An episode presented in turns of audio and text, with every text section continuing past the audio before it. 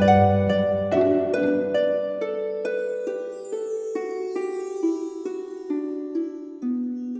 イルセラピーでバラ色の人生。宇宙とつながるミオラジオ。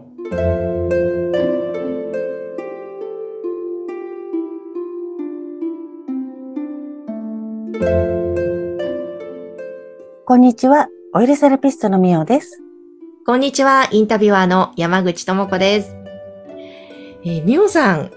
以前からこのね、番組の中でも何度かお知らせしていましたが、みおさんの新しいセラピー、クジャク明王セラピーの説明会があったそうですね。はい。そうなんですよ。ちょっとね、説明会、あの、7月の新月の日にやったんですけども、ぜひその話のシェアしたいと思います。ぜひぜひ、なんかいよいよスタートという感じですけども、どういううん。感じだったんですか、なんか、あの、告知とかね、下手くそなので、いやー、なんか二人とかせいぜい三人ぐらいしか来ないかなと思ったら、もうちょっと来てくださって、うんなんかそう、あの、皆さんも真剣に聞いてくださって、私も真剣に話して、うんなんかすごく、あの、いい感想をいただいたので、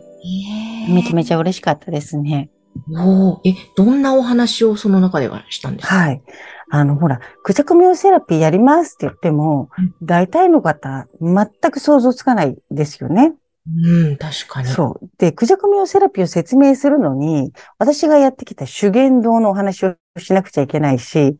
で、そこからエンドギョージャさんのお話をして、で、そこからクジャクミオにつながるので、うんちょっとそのお話と、あとはその、まあ、あの、事前に質問があったんですけども、私、オイルセラピーをこう25年ぐらいやってて、で、その人がなんで、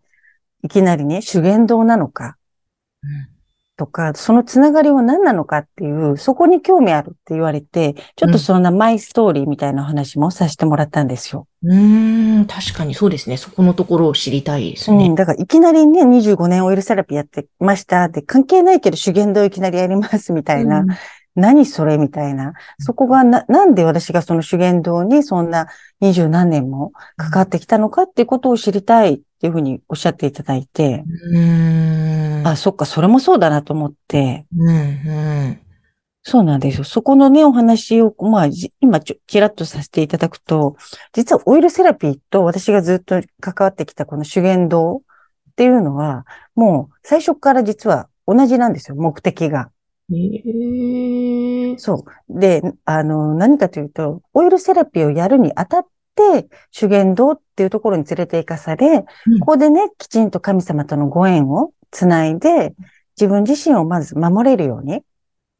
ていうことと、あの、まあ、人の体触るじゃないですか。はい。だからまあ、そういう意味で自分を守れるようにっていうのと、うんあとは人の体触るので、いいエネルギーを、ちゃんとこう神仏からいただいて、いいエネルギーを流せるようにっていうので、それで、あの、最初から繋がってるんですよ、実は。へえ、もう、そうか。オイルセラピーの途中からとかじゃなくて最初からだったんですね。そうなんです。で、あの、一番最初に私もオイルセラピーこうやるにあたって、これはね、浄化なんですよっていうお話をしてたんですけども、まあ二十何年前、まだ当時、浄化っていう言葉がね、あまりあの一般的じゃなかったので、うん今でこそほら、瞑想ね、浄化とか言ってももうおかしくはないですけども、うん。その当時はまだみんな、え、なんか宗教みたいなね、そんな感じだったんですよ。だからちょっとこう封印してというか自分の中だけでそれは繋がってるけども、あの、外向けには全然そんなことはお首にも出さずっていう感じでやってきたので、だから、ね、ふあの、他の人が聞いたら繋がりがわかんないですよね、よく考えると。か、そうか。ええでも、ここに来て、こう、ポッドキャストでもね、お話をしたりとか、また今度はそこから、クジャク病に発展したりとか、はい。そのあたりはミオさんの中の心の変化があったわけなんですか？そうですね。なんか実はね、15年ぐらい前に、うんまあもう、あの、その、修験道っていうのを5年以上やっててうん、これはね、もう本当に全人類知るべきだと思って、で、伝えたかったんですよ。で、あの、その時の資料が紙で残ってたんですけども、2ヶ月のリセットコースみたいなので、その、オイルセラピーやって体を浄化するっていうことと、あと同時にお祈りとか信仰、そういうものの話をして、こう、あの、実際にお勉強してもらうっていうコースを作ろうと思って作ったんですけども、なんか、どうやって人に言っていいかわかんないし、やっぱりちょっと時期が早かったのかなと思って封印してたものがあって、はい。だから多分もうずっと前から、それは何,、何かしらの形で伝えたかったっていう思いがまずずっとあったんですよね。はい。で、やっぱり、あの、まあ、もう二十何年前だって、あの、その時代っていうのは私から見ると、いや、ちょっと変だよねっていうのはずっとあって、その不不安にね、こう溢れてたり、鬱な人が多かったり、ちょっと変な人っていっぱいいるなと思って、で、日本とか世界とか、こう地球見た時もやっぱり環境問題とかいろいろあって、これ人間どうにか、どうにかして人間の心とか意識が変わっていかなきゃいけないなって思いはずっと昔からあったので、うん、私のその伝えたいことの手段として修験道っていうのがあって、そう、だから、なんかそうですね。やっぱりいよいよここに来て、あの、なんだろう、まあ2025年問題とかね、うん。まあちょっと都市伝説好きな人とかは知ってるかもしれないですけども、うん。やっぱりもうそろそろもういいかなみたいな、うん。2025年問題って大変なことが。なんかそう言われてますね。で、うん。まあ別に、あの、不安を煽りたくもないし、結局先のことなんてわからないんですけども、あの、私がもう20年以上前から、やっぱり修験道のその、まあ、あの、先生方には、やっぱり今こう大変で、うん。どんどんどんどん神様も地球上から宇宙に帰っちゃってるよとか、人の心っていうのが、こう荒廃、もっともっと荒廃してって、やっぱりいろいろ、あの、自然環境に影響を及ぼすのでね、人間の念とか意識っていうのは。うん。なので、あの、まあ、もう、それこそ、ちょっとブラックユーモア的に、まあ人類は、こう、地獄行きの列車に乗ってるカカカカみたいなね、行者さんとか言ってたんですよ。ねなんか笑いながら言うなって感じなんですけど、う んだから、なんとなく危機感というか、自分が知ってて何かできることをしたいっていうのはずっとあって、うん。そうなんですよね。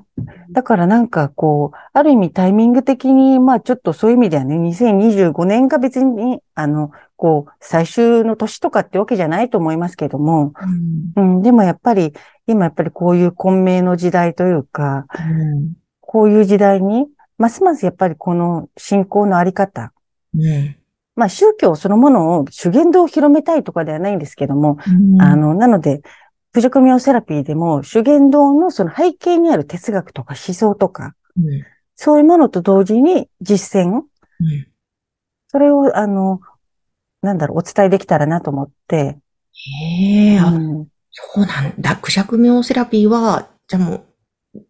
自分の人生をというか、それに活かせる実践的な何か。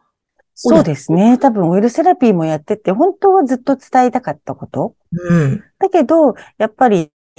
あの、なかなかね、見えない世界のことだし、あの、通じない。で、時代はどんどん情報化社会みたいになっていったので、うん、あの、例えば皆さんね、このスキルをつけたらこうやってやって、こう、キャッシュポイントになるとか、うんこう、なんか、これを身につけたら、すぐこう、利益になりますよっていうものしかやっぱり飛びつかなくなってきてたので、うん。別に修験道と知って、例えばお祈りの仕方とかそういうことを学んだところで、別に、あの、すぐね、このご利益ありますよって言えないじゃないですか、信仰とかって。うんうんうんだから、多分ね、皆さんの興味があんまりないのか、うん。なかなかそのオイルセラピー来るお客様もやっぱり体のここが痛いとかね、うんこういう問題があるとか、それだけをやっぱり解決したいっうんていうことのね、ために美容とか健康うんうんになって、その先の本当はその、そういうことの原因も全部心とか意識とか、はい。見えない世界とのつながりっていうのはすごく大きいんだけども、そこまでこう、そ想像とかがあんまり及ばないというか、そんな感じだったのでね。うんうん。えーじゃあそこまで想像が及ぶように。まあ、そうですね。そこ、向こうの世界とのつながりはい。を深めていくことで、やっぱり自分自身のこう魂磨きになるし、うん。だから、あの、なんて言うんでしょう、テクニックをお教えしたいとかじゃなくって、いうんわゆる、あの、なんだろう、スピリチュアル好きな方って、意外とこう、これ勉強してみて、うん。で、あの、こっち勉強してみてとか、あとはパワースポットが好きな方って、こ、こっち行って、あっち行って、そっち行ってって、こう、行くじゃないですか。うん、うん、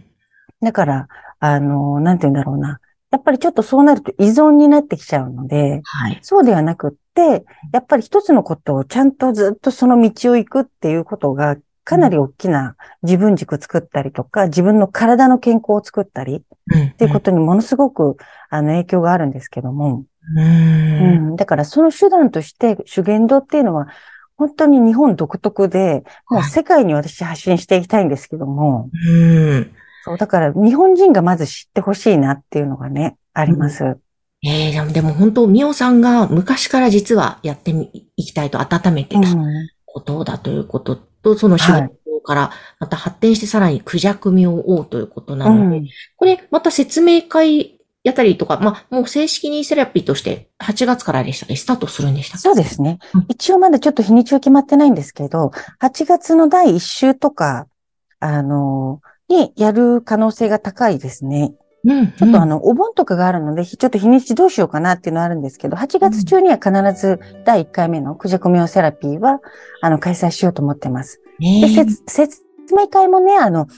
なんて言うんでしょう、定期的に、まあ、1ヶ月1回とか、そんな感じで開催していけたらなと思う、思ってますね。うーん。ええわかりました。もうぜひぜひ、あの、そういったね、説明会とか、セラピーの日程の情報を知りたいという方は、この番組概要欄に、クジャク明セラピーの LINE 公式ができたということで、こちらから登録していただいて、ぜひ情報をチェックしてください。いはい。や、ということで、これからが楽しみですね。今日はクジャク明セラピーのことを伺いました。はいみおさん、ありがとうございました。ありがとうございました。それでは皆さん、ごきげんよう。